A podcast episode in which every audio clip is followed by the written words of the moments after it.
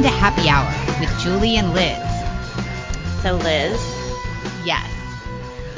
I think with everything happening in the world right now, we'll skip our 80s nostalgia trip. Okay. Seems, seems inappropriate.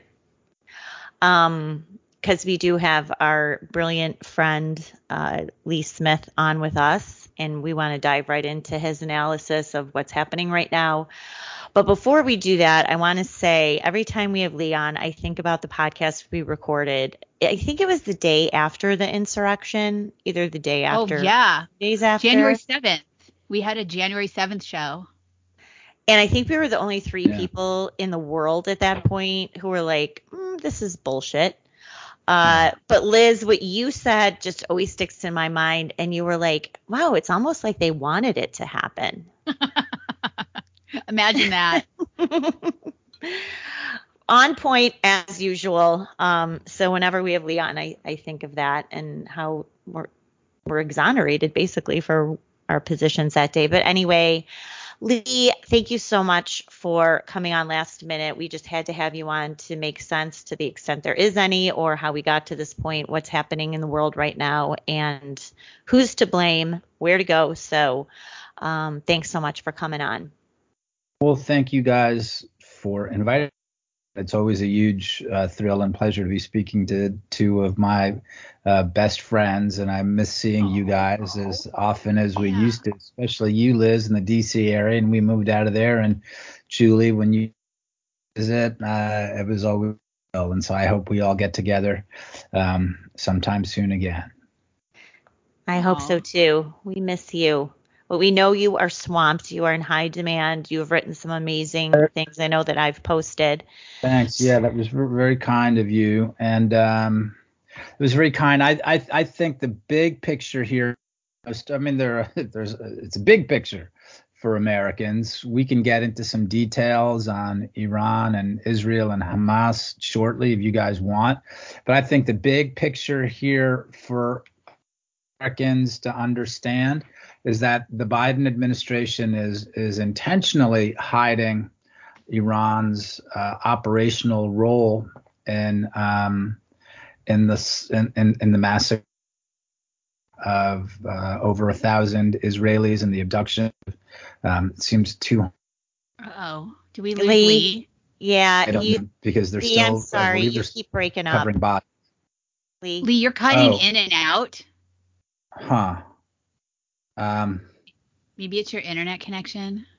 it might be. I've had I've had problems on and off the last couple days. Oh, All sure. right, was- well, let's just keep going because it sounds like you're good now. So let we'll we'll How- let you know yeah. if we have a problem again. Yeah, let me know. I'll just, I'll, I guess I'll repeat it. I guess, I guess I'll just repeat. Um, and I mean, I, I don't know if Skype works on my phone. I, I guess I can do Skype on my phone. Um, no, I actually can't. Um, so I'll just see if how this keeps going. Yeah, it's definitely choppy. Yeah. Um, you know what I'll do? Let me see if I can reboot everything. Okay. I'll call you guys back in one minute. Okay, sorry. right. Okay, Sorry. no, no again. worries at all. Okay. We'll just Okay. keep we'll just keep talking. Okay, here. bye. One second. All right. So while we wait for Lee to return, um, we're talking about the horrific act of terror. We'll call it terror here. Many outlets are calling it something else, like skirmish, something less um, brawl. severe. A, a hullabaloo, you know, they're uh, ABC or CBS, CNN. They're really avoiding calling it terrorism, but uh, we're talking about the attack over the weekend that took place. Um, Hamas, um, which controls Gaza, um, Israel does not control Gaza. They have nothing to do with Gaza. They're not Israelis in Gaza. They attacked, they crossed the border, the checkpoint, went in, and just started slaughtering people wholesale. I think there's 1,300 dead people right now. And they're not just Israelis, most are Israelis, but there are people, we have 25 Americans so far, is the count. There are people from other countries. There was a music festival where they went. They went to little towns and just started killing people like like animals, really. Um, And so I think Lee is back. Lee, are you Yeah. back? Yeah, let's see. How am I doing now? Good. Yeah. Let I- I'm gonna hope this holds up. Um, well, Liz, I just heard, I just heard you going through some of the details from Saturday morning, and I'm and so if you just want to keep going, and then whatever questions you have for me, that'd be great. Well, I just want to kind of set up what happened because it's important. Two things are important to remember w- for this attack, which is first, it was the Sabbath, as you know, and Yeah. a lot of things in Israel are closed on the Sabbath because it is a Jewish state. Um, but it was additionally, it was a holiday, Simchas Torah, which is the when we restart the Torah, we start at the beginning, and that's it. We finish the Torah, and now we start it over. Um, so it was it was a holiday as well. Um, so these cowards have historically attacked us on the Sabbath and or during a holiday, hence the Yom Kippur War, um, which is also an- another notable terror attack. Um, but go ahead, Lee. You were giving us the big picture. So give us the go back to that and let's Yeah. look at listen to you talk about the big picture. Okay, For for Americans, the big picture is this: the Oh Biden administration is keen to Oh hide. Hello. Yeah, you're you're breaking out again. Uh, I'm telling you, it's the agencies, Lee. They don't want you talking to us. I'm just trying to see if there's any way to do it For on the phone. Um, Can we do a phone one or just You can you can use Skype on your phone. I know, it's but just an app. yeah.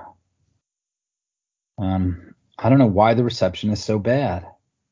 It's your internet signal is is shitty. Um, All right, keep try try to talk again and let's see if you can do it again. sorry about this, guys. Oh Um, my God! Don't apologize. Yeah, Yeah. it's fine. It's it's it, it, it's the Biden administration is keen to hide the operational role of the Iranians here, and while they'll admit um, while they admit that they acknowledge Iran's role in supporting Hamas, they are continuing to claim there's no intelligence, or we're going back to look and see if we have any intelligence on Iran's role in this particular operation. Well, the reason that they want to hide this is uh, because of th- their own complicity. As many people have reported, the Biden administration over the months has made available to the Iranians $16 billion. Um, and and I think a lot of people are missing the point about the 16 billion dollars because of course we see everyone from uh, administration uh, spokespeople to uh, to different reporters saying, well, you know, they can't use that money for anything but humanitarian purposes. And as people rightly say, you don't need an advanced degree in accounting to recognize that you can move money from one ledger to another. But the, the, the, the bigger point is this the bigger point is when you make available that much money to a state, you're signaling uh, friendship. You're, you're not signaling enmity, right? So that, that's the big picture. The United States or the Biden administration is in partnership with the Islamic Republic of Iran. Why? Because the Biden administration wants to re enter uh, the uh, nuclear deal with Iran, which was Barack Obama's big foreign policy initiative, and which, of course, Donald Trump withdrew from in 2018. So, picture, the real big picture here is that um, is that the Biden administration's support of Israel best half-hearted, if not worse. And so that's really the way to understand the different things, the different moves you're seeing the Biden administration make, whether that's sending naval asset, whether it's sending aircraft carrier group into the Eastern Mediterranean, and people are saying, oh, well, they're there to support the Israelis. They're not there to support Israel. They're there to impose a ceasefire on Israel when they believe that um, when they believe that they they when they believe that the U.S.-led international community has had enough of is Israel's siege of Gaza, and it's time to call off Benjamin Netanyahu. So that that's what's going on, and that's how to understand what's happening here. That tragically, the government, this government of the United States, is is is complicit in this massacre and because of its partnership with the Islamic Republic of Iran, which obviously, you know, I mean, th- th- this is how Hama- Hamas is trained and how Hamas is armed and how Hamas is funded. The idea that they weren't read in operationally is preposterous. Um, Lee, Were you guys able to hear me okay? Am I coming? yeah, that was fine. Okay. So Lee, Gaza and the Palestinians get a lot of aid money, not just from the U.S. but from other countries and NGOs and all sorts of things. And they're the big cause celeb. Um, very disturbing to see these young people are so sympathetic to um, just a total propagandized depiction of the Palestinians. Is there any audit ever done in exchange for the money that at least the U.S. gives them to show that this is being this this money is going to humanitarian causes because Gaza is basically like a shithole country. It's not a country, but it's a garbage pit. It has it's very primitive. It doesn't have a lot of critical infrastructure, even though it's getting millions and probably billions of dollars all over the world. So, is there any auditing no. of this, or is it just a secret? Like everybody kind of winks and knows that it's going right to like it's No. Yeah, they're, they're they're paid through multiple they're paid through multiple um, channels, including the the UN. Um, you know, UN, what is it? Relief Works Agency, UNRWA. So they're they're they're paid lots of money through that. Um, you know, of course, the United States gives lots of money to um, lots of money to the Palestinian Authority as well, and and and naturally, some of the things that the Palestinian Authority, they, I mean, they they rule the West Bank, but some of the things that uh, that that's paying for there are moved to Gaza. So yeah, the, the United States government generally is complicit. It's not just the Biden administration. Donald Trump did his best to take a lot of money uh, away from from Palestinian terrorists, but this is a this is an American mindset, and this has gone back to this has gone back to the dealings with Yasser Arafat. So another very big another very big piece of this has to do with Washington D.C. with the Middle East um, Middle East expert set, right? I mean, there there should be right now there should be uh, there should be a number of different people, and I'll name some of them, um, and I'll name the organizations. Everything. Um, uh, there is uh, Dennis Ross, there's Martin Indyk, there's the entire Clinton administration, the Biden administration, a number of different think tanks um, that have promoted the two state solution and that they've propped up the Palestinians for decades now, right? And once you understand the of it, it's keep this industry going in Washington, D.C., right? It's a bunch of diplomats and a bunch of former diplomats who go in and out of office. That's what's going on. And they're the ones who have helped keep this. When a rational government, when a reasonable government would say, this is sick, the Palestinians are tragically a, a, a very dark culture, and there's really nothing that we can do for them. We certainly don't. Um, we certainly don't con- uh, condone uh, mass violence against the Palestinians or against any people unless war with them.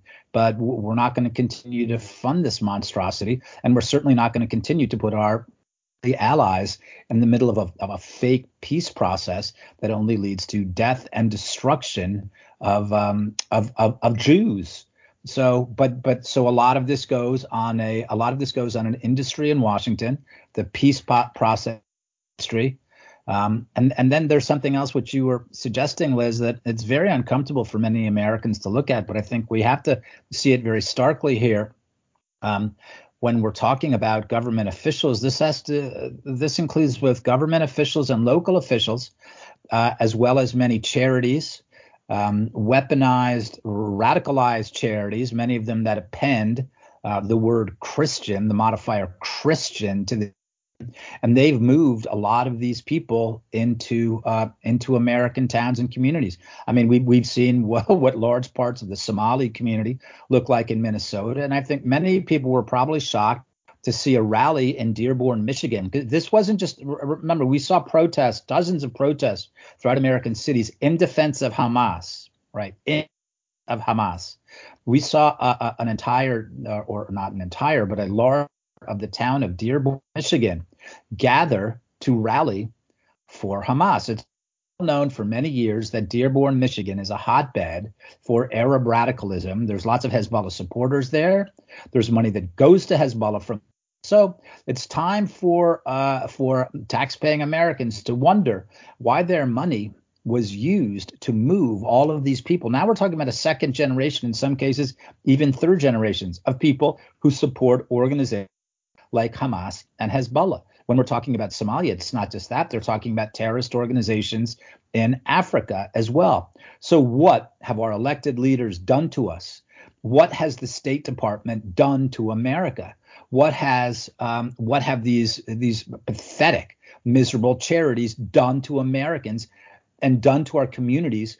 When this moron from Qatar threatens the world with a mass with a mass movement on behalf of Hamas for Friday, October 13th, that people are cowering all through the country because they've set all these traps for us. And of course, now with the Biden administration, over the course of three years, having allowed in five to seven million, maybe more people we know nothing about, and many of them from countries that sponsor and deploy terrorism across the world, like Iran, like Syria, like Iraq, like the Palestinian territories. And um, it's a very bad situation. And we need to look and sit, need to look. We need to start shouting at government and local officials. You're not settling them here anymore. And in fact, we're not happy with the people who are here. Something has to be done about this. And this, by the way, is why we as Americans, we have many reasons. Um, we have many reasons to support Israel's um, offensive against Gaza, against Hamas in Gaza. One of them is this the last thing that we want is for terrorists uh, or for for non-terrorists to be galvanized by a Hamas victory. They the idea of them having momentum is dangerous for people across the world. Americans the Israelis to destroy Hamas, to put this down once and for all, so all the creeps who've been marching the last week in defense of ha- Hamas go home and shed their bitter little tears. So, what does that look like? I guess. I mean, because Hamas is so well funded by, you know, these very dangerous regimes, what does that look like destroying Hamas? I I think one of the things that we're looking out for right now is you may have noticed the buy. I'm, I'm going to come at this. I'm going to come at this in a different angle. One of the one of the things you may have noticed was the language coming out of the administration the last couple days. Um, we encourage all of our allies to abide by international law. Um, so that language right there is teeing teeing up um, the ceasefire that the Biden administration, in partnership um, with uh, with EU states, uh, will attempt to impose a ceasefire on Israel, and we know how it will happen. Looking at the uh, two, uh, 2006 Second Lebanon War, where Hezbollah staged a, uh, a, a series of war crimes, Hamas will do the same and that will be a for the Biden administration and for uh, for the international community to attempt to impose a ceasefire on Jerusalem. Now, whether the Netanyahu feels that its aims have been uh, accomplished, or whether it feels that after the uh, not the important thing I, I, think here is not just the massacre, it's not just the bloodshed, it's not just the casualties, it's the imagery as well, right? It was a terror attack. Um, so Israel believes that it has to not just restore deterrence on its border, but it will have to repay Hamas in blood. Um, what that looks like exactly, I mean, we know that the Israelis before have used aerial strikes to uh, what they refer to as mowing the lawn. This is not that. They're preparing for a ground invasion. Whether they whether hmm. they're able to clear all of, of Hamas out of Gaza, it's uncertain how much time they'll have to do it before they have to start looking over their shoulders as the Biden administration the Biden administration started off by asking for a ceasefire. Yeah. On Sunday, Antony Blinken uh, tweeted out that in conversation with the Turkish foreign minister, Hakan Fidan, uh, they were calling for fire. I, I, believe that Blinken has since deleted that, But that just tells you how eager they are to stop this. And again, the United States, uh, the Biden administration, has a big stake in this because they still want to hold on to a partnership with the Islamic Republic of Iran. So it's very important to understand that a traditional U.S. ally, Israel, is running counter to the interests of the Joe Biden administration, which doesn't want to see anything to its relationships with Tehran right now. So that's what uh, Israeli civilian and military leadership is going to have to figure out. Are they going to listen to the Americans? What is their end game? We've heard the defense minister, uh, Yoav Gallant. We've heard the prime minister say, we're going to end Hamas.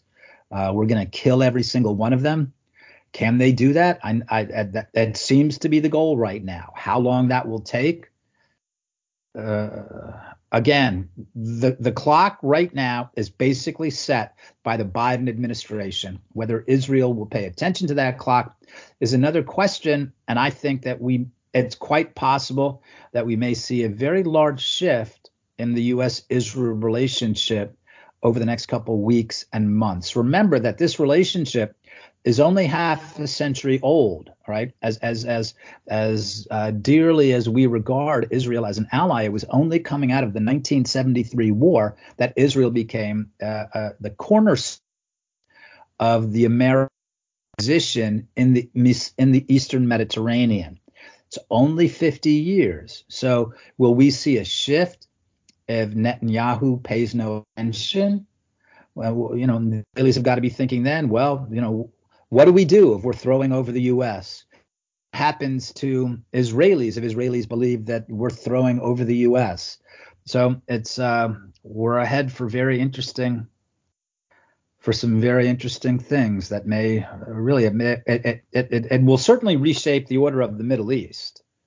Whether it reshapes the geopolitical order and um, U.S. interests, not just across the Middle East but across the world, it, very well may. Um, Are, am I coming in bit, okay? By the way, no, you're okay. In? You're okay. doing. You're you're pretty good. You have a little bit of cutout, but um, I have a question about Saudi Arabia. A lot of people are talking about how this timing of this attack was to muddle up an alliance between Saudi Arabia and Israel. So can you talk a little bit about that? Yeah, that that's that's incorrect. Um, Okay. What happened? Uh, I'll start with the Trump. Admi- I'll start with the Obama administration. Barack Obama want to reorder the region, right, with an, a, a, a relationship with Iran, right?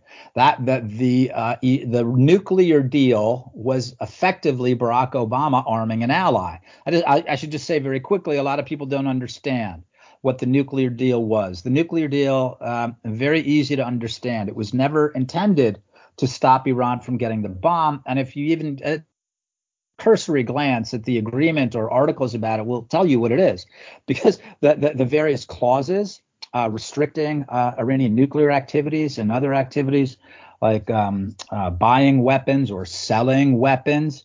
These were all destined to expire over a short period of time. That's why they're called sunset clauses. So with all of these clauses set to expire over a short period of time, at the end of that, Iran would have a industrial scale nuclear weapon program, right? Fully legitimate and fully legal in the eyes of the international community. So all the Iran deal was, it was a guarantee of Iran's nuclear weapons program, right? Under the um, protected under the umbrella international in- agreement backed by the United States. That's what it was. Barack Obama was arming an ally, the Islamic Republic of Iran. When Donald Trump got in office, Donald Trump uh, uh, uh, rationally recognized that this is this is bad for the United States and it's bad for um, the peace and prosperity of the world as a whole. So he built something called the Abraham Accords, which many people talk about. The Abraham Accords was uh, an effort to restore the normal American order of the region, which is Israel and our Sunni allies, like Saudi Arabia, like the United Arab Emirates, like Morocco, like Bahrain. So that Trump did. The Trump administration went out and uh, normalized, they brokered the Abraham Accords, which normalized relations between Israel and a number of powerful Arab states, like the United Arab Emirates in particular, right? Saudi Arabia was already implicitly involved in this deal through Bahrain.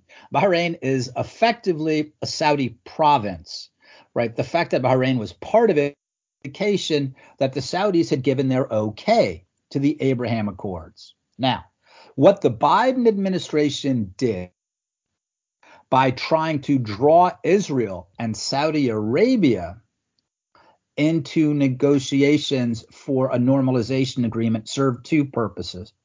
The first was to restore the Palestinian veto. What what Trump did was uh, decades of American policymakers have have uh, uh, believed the Arab nationalist and garbage that there can't be any agreement, be any peace in the Middle East without taking account of the Palestinians. Trump said gave it a little bit of a shot and said, forget it, this isn't working, let's try something else and keep the Palestinians out of it. Right? They're always trying to put the Palestinians into it. Trump said, forget it.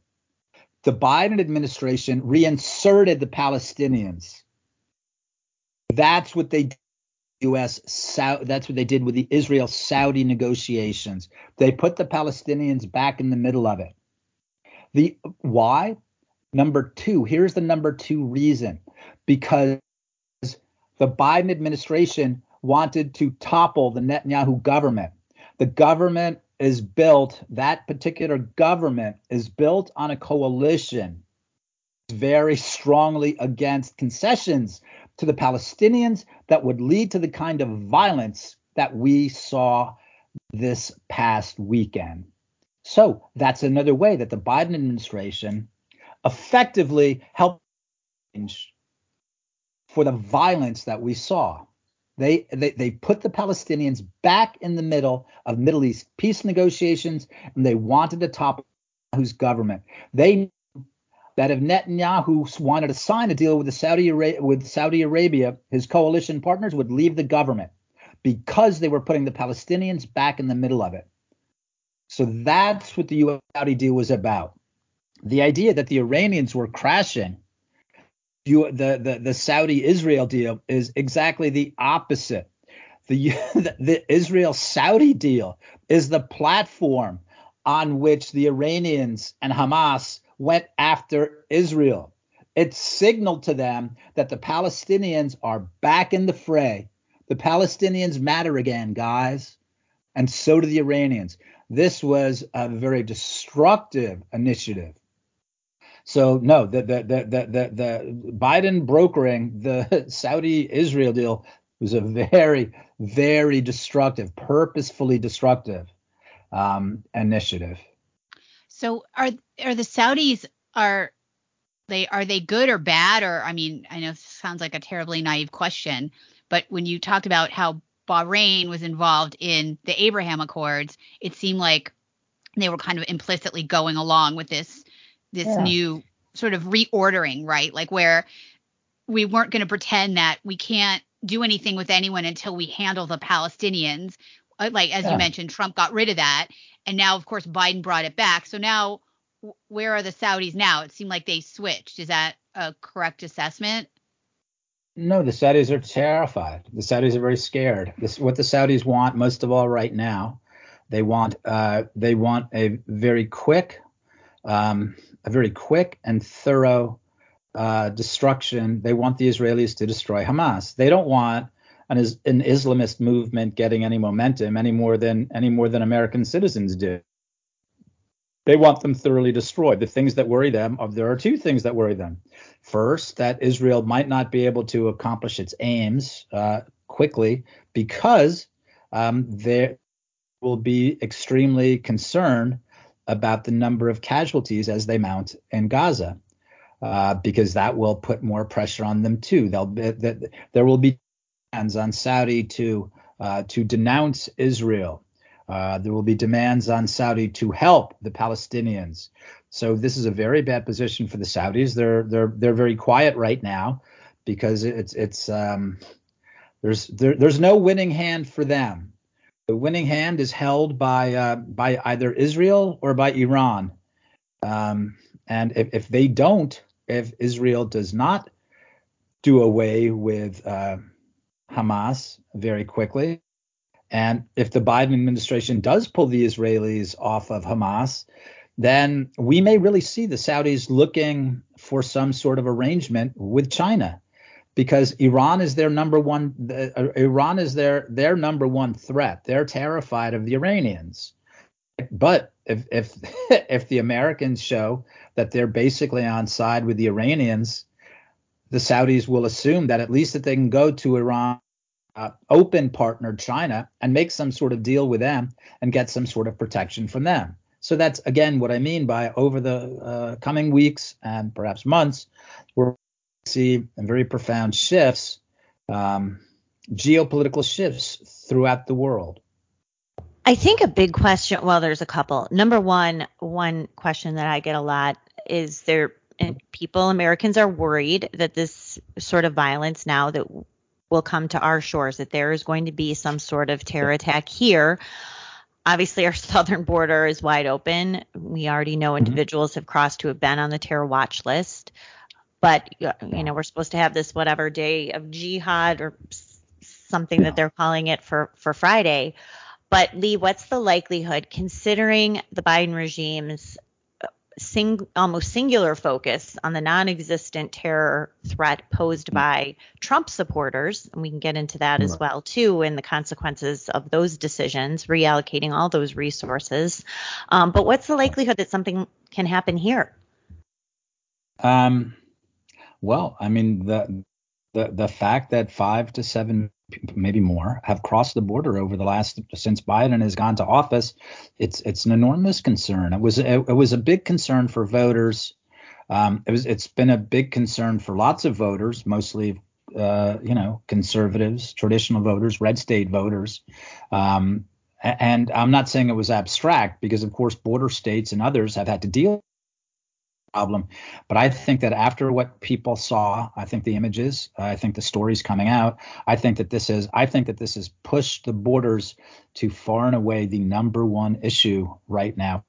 Americans, and this will be decisive for the 2024 election. I mean, I, th- I look, I, I mean, there were there were 20 people involved in a, a, a 20 people 20 operators who brought down the World Trade Center and crashed into the Pentagon. You don't need an awful lot of people to um, to wage a massive terror operation in the United States, right? So the chances of that happening, given the numbers that have crossed, unfortunately, they would appear to be pretty high right now. Yeah, and that I doesn't even count the people here already, right? I mean, we're well, talking about in addition, there's all exactly. sorts of stuff, right? Yeah. I mean, you just mentioned Dearborn, Michigan. Right. You know, there's right. already Dearborn, Michigan, people here. Dearborn, Michigan, Minnesota, right? There are a lot of problem communities all, all already. And uh, adding in again, it, it's not that it's not that all it's not that all 7 million people who broke the law as their first act entering the United States are uh, a terror threat. But again, you you don't need that to be a terror threat for for for an act of terror.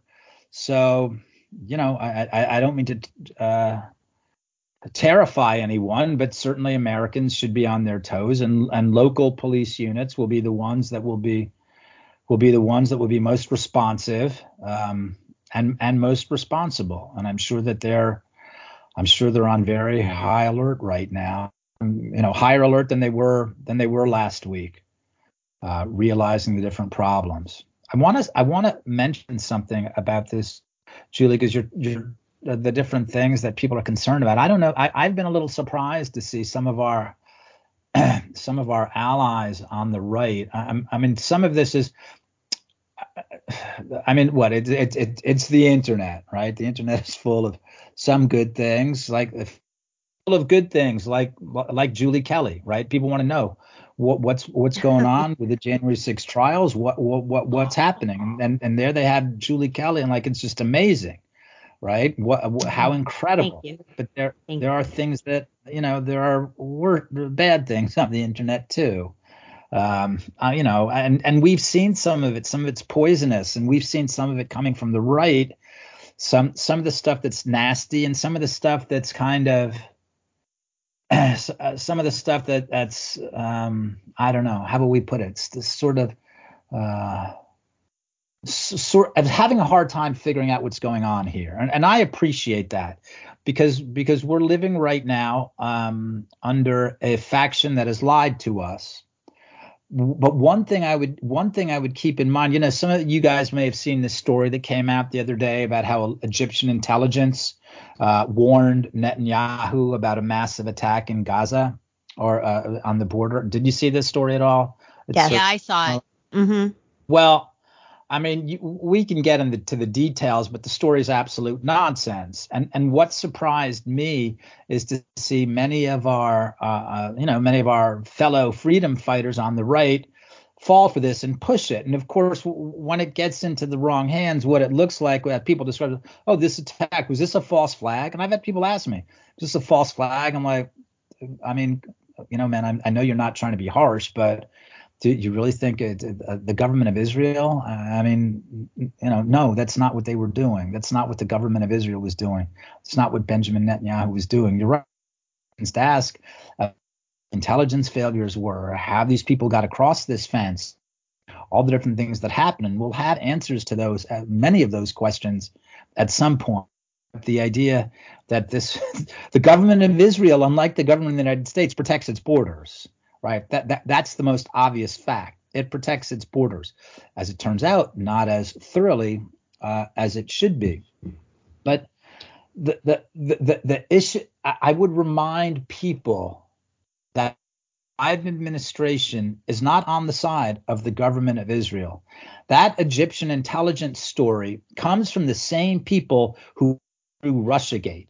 It comes from the same people who seeded informants into the January 6th protest. So, for people on our side, again, it, it's confusing.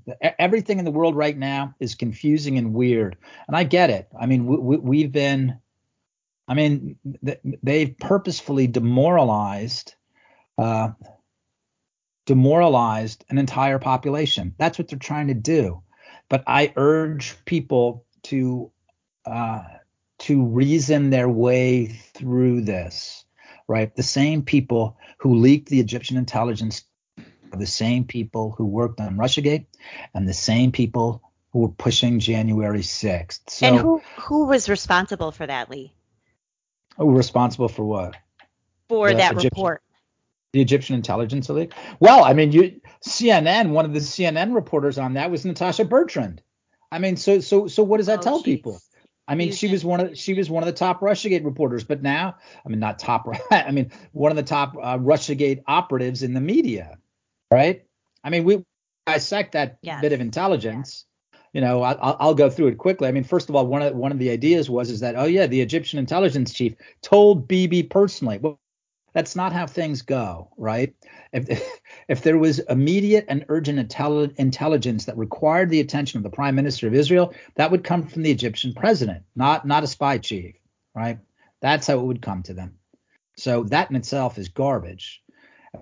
Well, yesterday uh, rather we saw uh, what what Wednesday. We saw Wednesday how uh, Congressman Michael McCaul was saying, yeah, we we we heard, we we were briefed. I can't go into it because it's classified. We were briefed that Bibi got that uh, got that information. Okay. I mean, so now we're supposed to believe it. The guys who go in there and brief that stuff, now they're on the level. They also briefed on RussiaGate, right? They're also, I mean, so it, it they were also briefing people on the Russia bounty story that Trump didn't do anything to protect U.S. servicemen after Putin put a bounty on their heads. I mean, so again, I I, I urge um, I urge people, especially on our side, to keep their heads. Remember what the how the sides are drawn here, right? Reason that Antifa has come out in support of Hamas right? There's a reason that the Democratic Socialists of America are marching on behalf of Hamas, right? The the the the the, the sides are, are are pretty easy to figure out, but again, but we need to look more closely this. Look at what's happened. We have um we have we have people on the right who are rightly outraged about a trans agenda that mutilates children right? I mean, it's shocking that it happens here in the United States. And here's Hamas mutilating, uh, butchering children, right? Everyone who's listening now knows the stories, what, what's happened. I don't, I don't want to really go into it too much, but everyone knows what's happened. I mean, I'm not saying you should send your money to the Israeli Defense Forces. I'm not saying that you should um, march on behalf of Israel or, or anything like that. I'm just we need to keep the balance we have, right? Because we're going to hit harder things. And if we lose our moral center of gravity, we're not going to get through it. You're talking about we're talking about the 5 to 7 million people who have crossed. That itself is a huge threat to the United States, not just our peace and prosperity, but our lives. So, if we don't keep our heads, if we miss what happened here in southern Israel last Saturday, we're going to have a very t- hard time ourselves getting through of the challenges our country will be facing in the coming months and years ahead.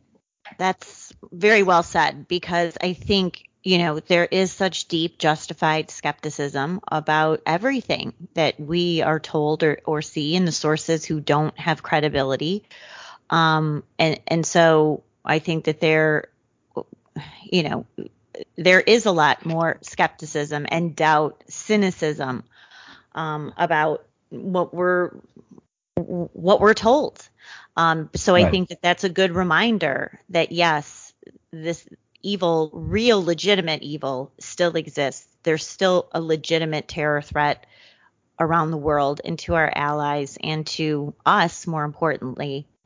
Um, so the, the I think that that's a good caution. our side the people who are not on our side, the people who are hunting us, are also not on Israel's side. Very important thing for people to remember. They're not on the side of it either. They're on the side of the monsters, right?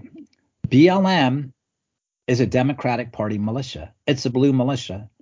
The fact that BLM is out there supporting Hamas should tell us something about the real layout of how things look right now. Again, I know that are are are so accustomed to being filled, right? The current uh, fooled, the current thing. What's the new thing? What's going on? But but but but this also uh, you see some of the times with our friends or our colleagues, you see also this despair that people people are so confused with this. They they don't know what to hold on to, right? What's true? What's real? Right? Is all is everything about America? No, we're we're not a fake country. We're a real country we're living under, uh, we're being ruled right now by extraordinarily um, sinister and sick people, a pathological regime. But we're a real country and we're a real people. And we have to remember that, that, that part of what they're trying to do is to take that away from us, to demoralize us and to desecrate us, to desecrate our history, our heroes, our legends, our our holidays.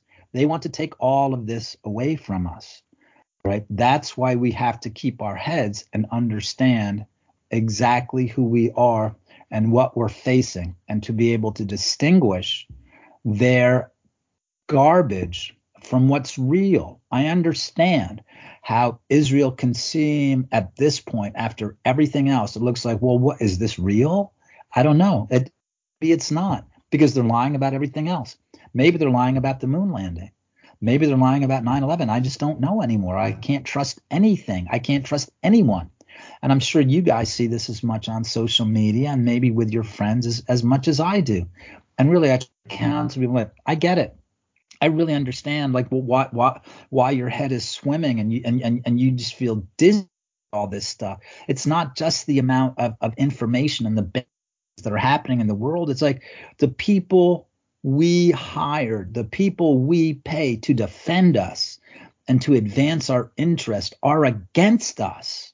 They're against us. It's an astonishing thing for any country, for any citizenry, especially for us Americans, to find out that this is the case. But again, I, w- we need to stay on balance. Israel is not part of the fake blob. What happened on Saturday is not part of the blob. It's a real thing. That's such a good point, Lee. I I feel like there's so many people um, in the U.S. that still kind of trust these credentialed groups and agencies that have like the veneer of authority, especially because they are from the government. So when somebody does come out and say something, they were like, "Oh, well, the government, you know, the State Department said it. Oh, the Defense Department said it," and they they aren't there where we are that these institutions don't have any credibility anymore. And not only do they not have any credibility, but they're actively working against the citizenry um, and the things that the people actually want to see happen. Like they, I mean, I want to think that a majority of people uh, support, you know, Israel's, um, you know, ability to take get rid of Hamas, which, you know, Gaza is just basically a military inst- installation. It's there. The people that live there are there to provide fought, like cannon fodder for the actual terrorism that goes on, right? We know that in Gaza they have, uh, you know, military um, and weapons in hospitals. They use people as human shields. So, you know, Israel, I don't think has a choice but to to really go after Hamas and Gaza, um, and it, I'm sure that will have an effect on the U.S. relationship. But just to my go back to my original point, it's there are so many people that still trust these institutions and believe what they're told that they're that they're told. I think we have an uphill battle ahead of us. I know pe- pe- people who are not political that will send me something and say, "Oh, look, that's not oh, there weren't any babies killed, or maybe there's just some babies killed, but not." I mean, there was this is a fight that took place on Twitter where people were some of the media was like, "Well, it wasn't all there wasn't 40 babies. Oh, it was just 10 that were shot in the head. Okay, you know, I mean, they were you already making apolo- you know apologetics, and then regular people are like, "Oh, well, CNN is reporting that you know it wasn't all these babies." So I, I think we're in a really bad position because at least I think half the country has not reached the place where we are now. I, I mean, understandably, it's it's very hard because it's it's like you're it's it's like there's no gravity in our political system anymore. So we're all kind of floating around, and it's very hard to get any grounding. Once we, once you've if you can't trust these people then what do you do?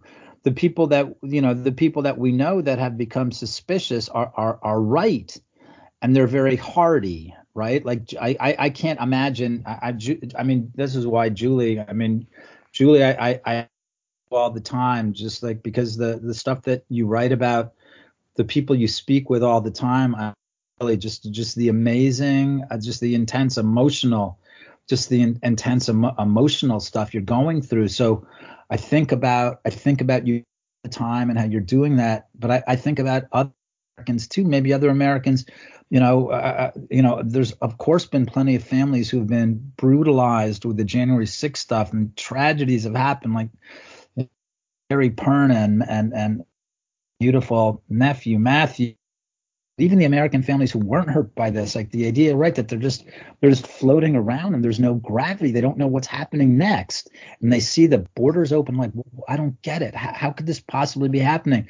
So all they can find is all they can find is in some sort of confidence that these institutions are still real things. But then on the other hand, you have people who are turning around and they're despondent and they're saying, I believe in nothing anymore. I don't believe in anything. And that's that's that's not a winning hand. We can't win like that. We can't get through this if people are going to turn to despair and not believe in anything. There are real things in the world. We're a real country and a real people. And we have real friends across the world too. So that I, I, I, it's a very difficult thing, a very difficult thing for most people to balance. What's real and what's not. what are the different things from our broken constitutional order that are still useful that we can hold on to? Right. This was one of the things that came up with the fight over uh, McCarthy. Right. There are, you know, I, I, I, I, the way that I, I, I hate to j- jump topics so quickly, but it strikes me, and Julie, I love the stuff that that you wrote about that. It's like, you know, I think this might have been different had McCarthy done this or that. Um, and I, I think you're absolutely right. But one of the things that struck me about that debate was, I don't know, it seems that in some ways the premise of this debate should be we all acknowledge instruments that can be useful to ensure our victory. And what are those instruments? Is Speaker of the House one of them? Um, what kind of Speaker of the House do we want? Is President one of them? Because you hear people saying, yeah, the national election, it, it, they're almost certain to, to cheat. And so the, the the chances of Trump getting in, even even if he wins by a land, are slight. So it just seems that that's one of the questions that we should be asking ourselves. What are the instruments from the old regime, from the broken constitutional order, that we can still use to win? Because we can't throw away everything.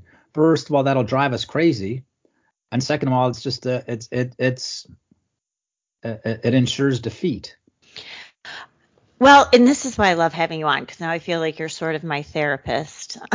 Because because I have to say that's sort of where I am. And I think a lot of it is that perspective what you're talking about. And I appreciate that is being so you know deeply uh, uh covering what's what's happening to American families. And like you said, Matthew Perna, who's one of four now January 6th defendants who killed himself because of this abusive FBI, DOJ, and these federal judges, seeing what continues to happen. Uh, to these families. I mean, you have the Department of Justice just asking for eight years in prison for a woman who, yes, she acted badly on January 6th but she has like eight kids, six kids, eight grandkids, um, and they they want her to basically die in prison. And so mm. I think the perspective from someone like me, and certainly these families and others, is that this takes away from the minimal attention that we're clawing to get on what's mm. happening to American citizens and American families. And now you have this and I mean, there's no words to describe the barbarism that that we that we saw and are continuing to see. There's no comparison, and you really can't even compare the two, except that you go, all right, well, this is happening there, but this is happening here. And I just think for someone like me who's moved so far from the neocon breed that I was, um, now looking and saying, okay, this, but where does this escalate and how much more attention does this take? And at the same time, then diverts attention and enables the regime, the DOJ, FBI, and the federal judges and everyone else to escalate what they're doing to us. So it could be seen as a diversionary uh, diversion from what's what I would place as a priority. I mean, I yes, we want uh, to to the extent there is solution, I, there isn't, I guess. The institutions that are broken, the corrupt, evil people who are in charge of them, how can they figure out some sort of some solution or peace or whatever is going to happen in the Middle East um, versus what's happening here? I, I guess right. that's you know. I no, I, I, I, I, I, I absolutely understand. Um, the argument that I would make when I started off by talking about how, yeah, let's talk about the Biden administration's complicity in this, because you know, uh, uh, you know, uh, we hear people all the time say stuff like, well, you know, I don't think that Vladimir Putin's a good guy, but he's not the one who imposed mask mandates and vaccine mandates, and our real enemy is here at home. True, I absolutely agree with that, except for one thing that our real enemy here at home is partnered with our real adversaries abroad. Right? That that's what's I um, all of this talk about oh the coming war with China. There's not going to be a war with China, right? That Biden's donors will not right. allow it. Can you imagine what happens? First it's Bob Iger, then it's George Soros, then it's David Rubenstein. Joe, I I I heard you saying something bad about China and I didn't like it. They can't run national campaigns without a cash flow from industries, Hollywood, big tech, Wall Street, and academia that depends on a cash flow from China. They're tied to China. It's the pro China party, which is not to excuse the Republicans. Same with right. Iran. They want partnership with the Islamic Republic of Iran. So for me, I think it's important for for Americans to see this holistically, right? To see, look, my immediate concerns are here at home, of course, right? And and within within our own four walls of our of our home. That is our immediate concern. And as it gets larger and larger, so our communities, then our country. And that is our immediate concern. What I'm saying is we shouldn't be confused about what's happening in the outside world. They may try to divert us. As I said, they're they're they're they're lying about Iran's role in this to try to confuse us further, right?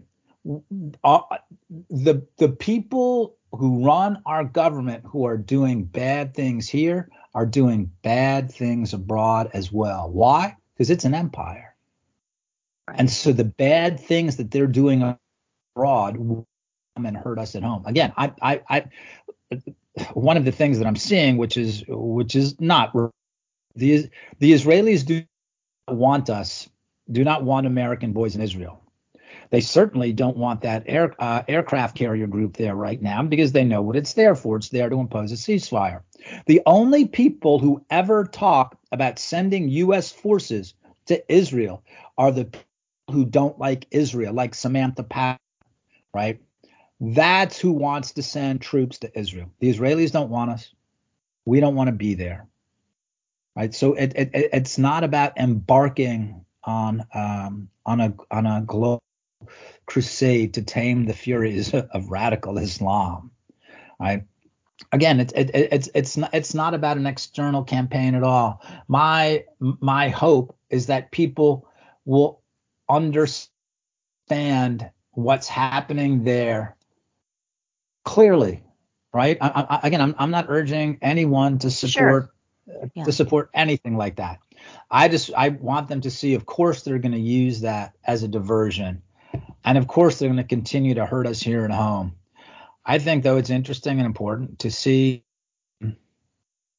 to see who's pushing all this. It's the same people, and that's what I meant about that Egyptian intelligence leak. I'm looking right. at our friends, I'm looking at colleagues, and say this is real. I'm like, it's not real Just read the thing and piece it together. And now look at the bylines: Natasha Bertrand, Jeremy Herb. I mean, the, the, the, this is the RussiaGate crew. But now you believe them on this stuff? You know. Liz, what are your thoughts? Um, no, I, I think you're. I think you're right. I don't. I think Hold it's on, important to kind of get a get a good grip on, you know, what exactly is the U.S.'s role in this um, this skirmish, this this this fight going on with Israel. And you know, I don't think we should send troops to Israel at all. I think we should just sell them equipment. They don't need our help. That's the thing. The Israelis don't need our help.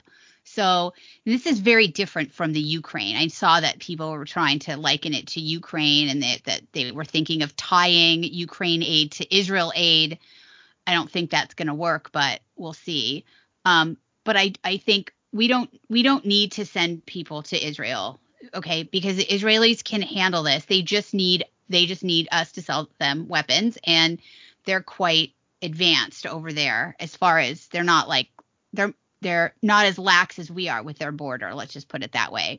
So, it's important to remember the US's role is more like an ally in more in moral support right? That Israel has the moral high ground here in doing what's necessary to wipe out this terrorist uh, organization, Hamas. And they're all connected. I mean, you, we can call them different names, but you know they're kind of all the same. Um, and you know, I don't want a war with Iran, and I think a lot of people are also making it like that where they're talking about how well this is you know these crazy people who support Israel want the US to go to war with Iran. I I don't I don't think that that's accurate either. Um, but it is important for the US to support Israel. I think that that because there is public support, I will I will take a quick diversion. this social media has is you know I I know Facebook is banning a lot of stuff, but truly, thank God that Elon Musk allowed this stuff to come out on Twitter with these images because without them, I think public opinion would be able to be much more um, malleable by these malefactors in our government and the leftists that control all of social media and all of our institutions and all of our corporations. Remember, all those corporations supported Black Lives Matter too. So Hamas's best friend. Um, so thank God that Elon allowed the free exchange of this information where people could actually see the stuff that had happened to the Israelis because in the past, the media has initially kind of taken like a supportive, sympathetic position when Israel's been attacked, and then very slowly, like not slowly, but like eventually um, turn right and the narrative changes to well what did you expect the palestinians to do they're oppressed and they're occupied um, but i think that this is so severe and because these images have been sent all over and they're on twitter i think that's going to be harder for the Biden administration to explicitly come out against Israel. Now, what they do behind closed doors, I don't know what kind of hush hush talking that they have when they're whispering in each other's ears. I don't know. But I think right now, publicly, people are horrified at the extent to which Hamas brutalized these innocent, non combatant people. So I guess that's my opinion. I hope I'm right.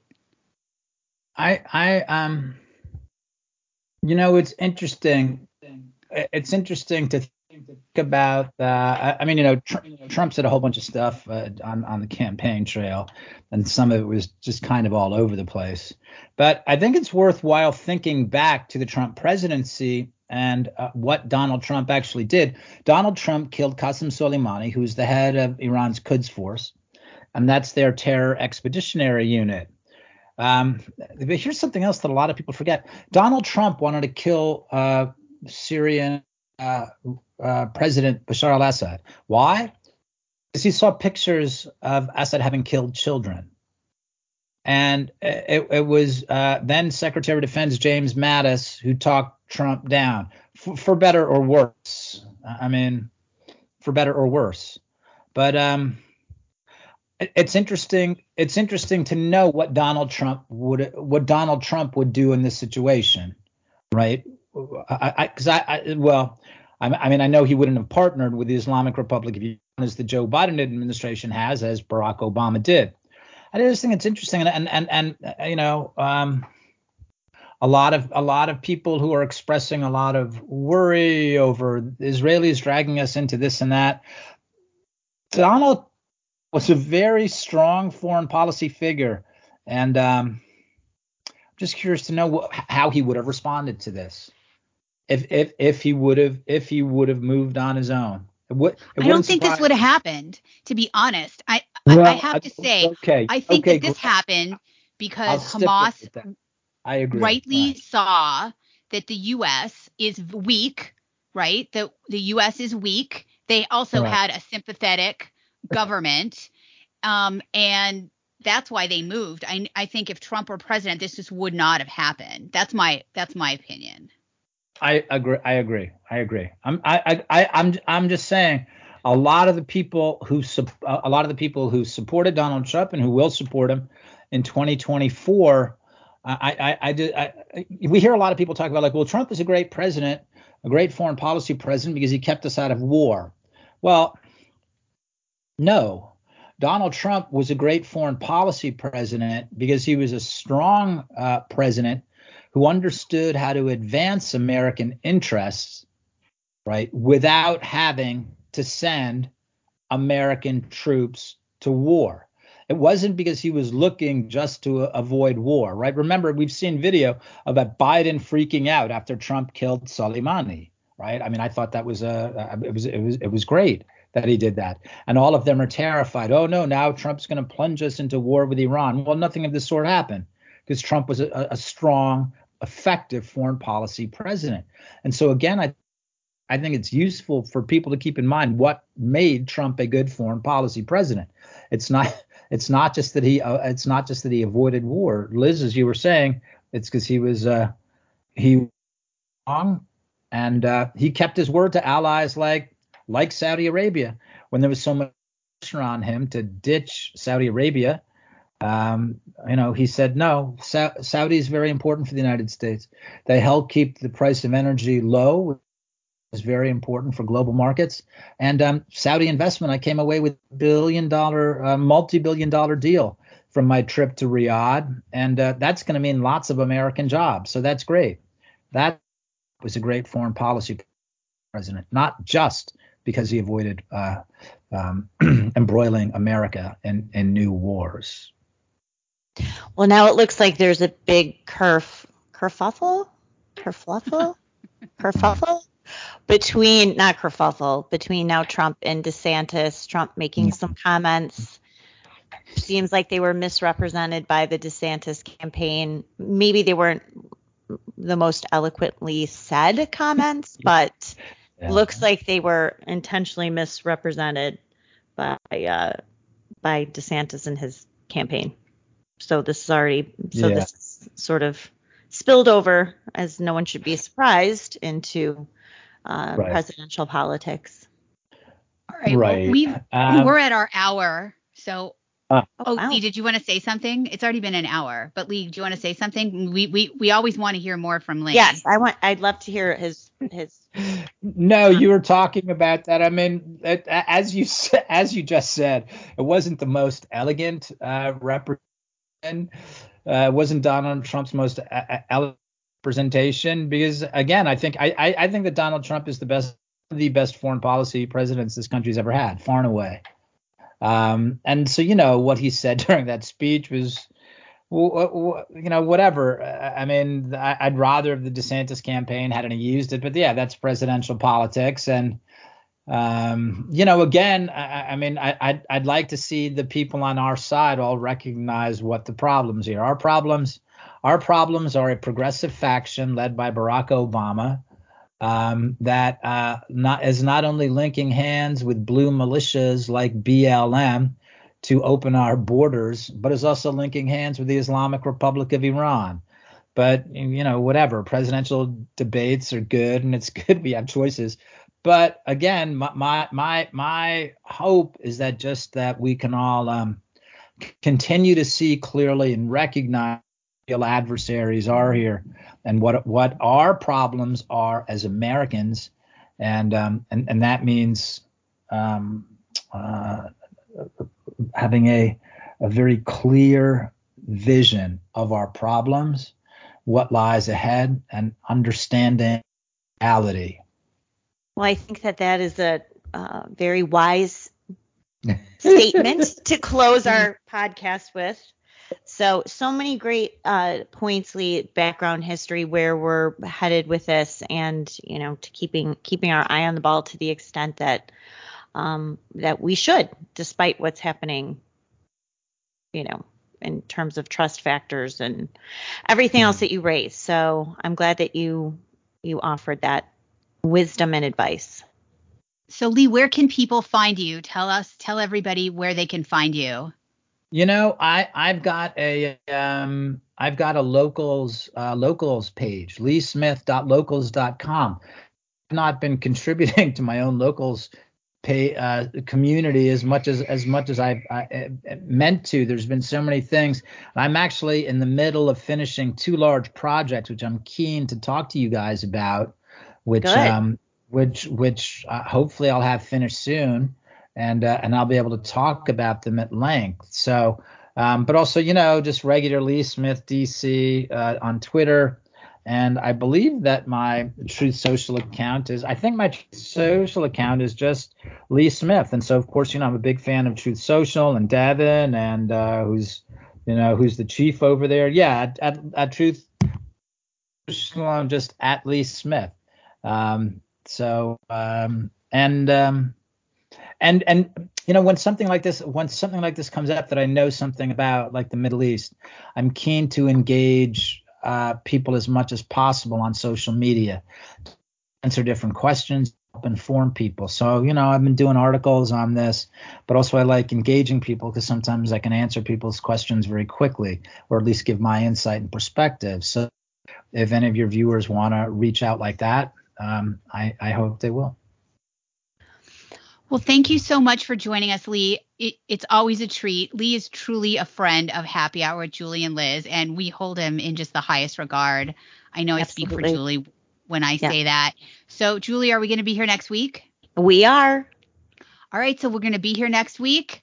Um, happy Hour with Julie and Liz. Subscribe on iTunes. Give us five stars because we have five stars because we're awesome. And I will see you next week. Thanks for listening to Happy Hour with Julie and Liz. We'll see you next week.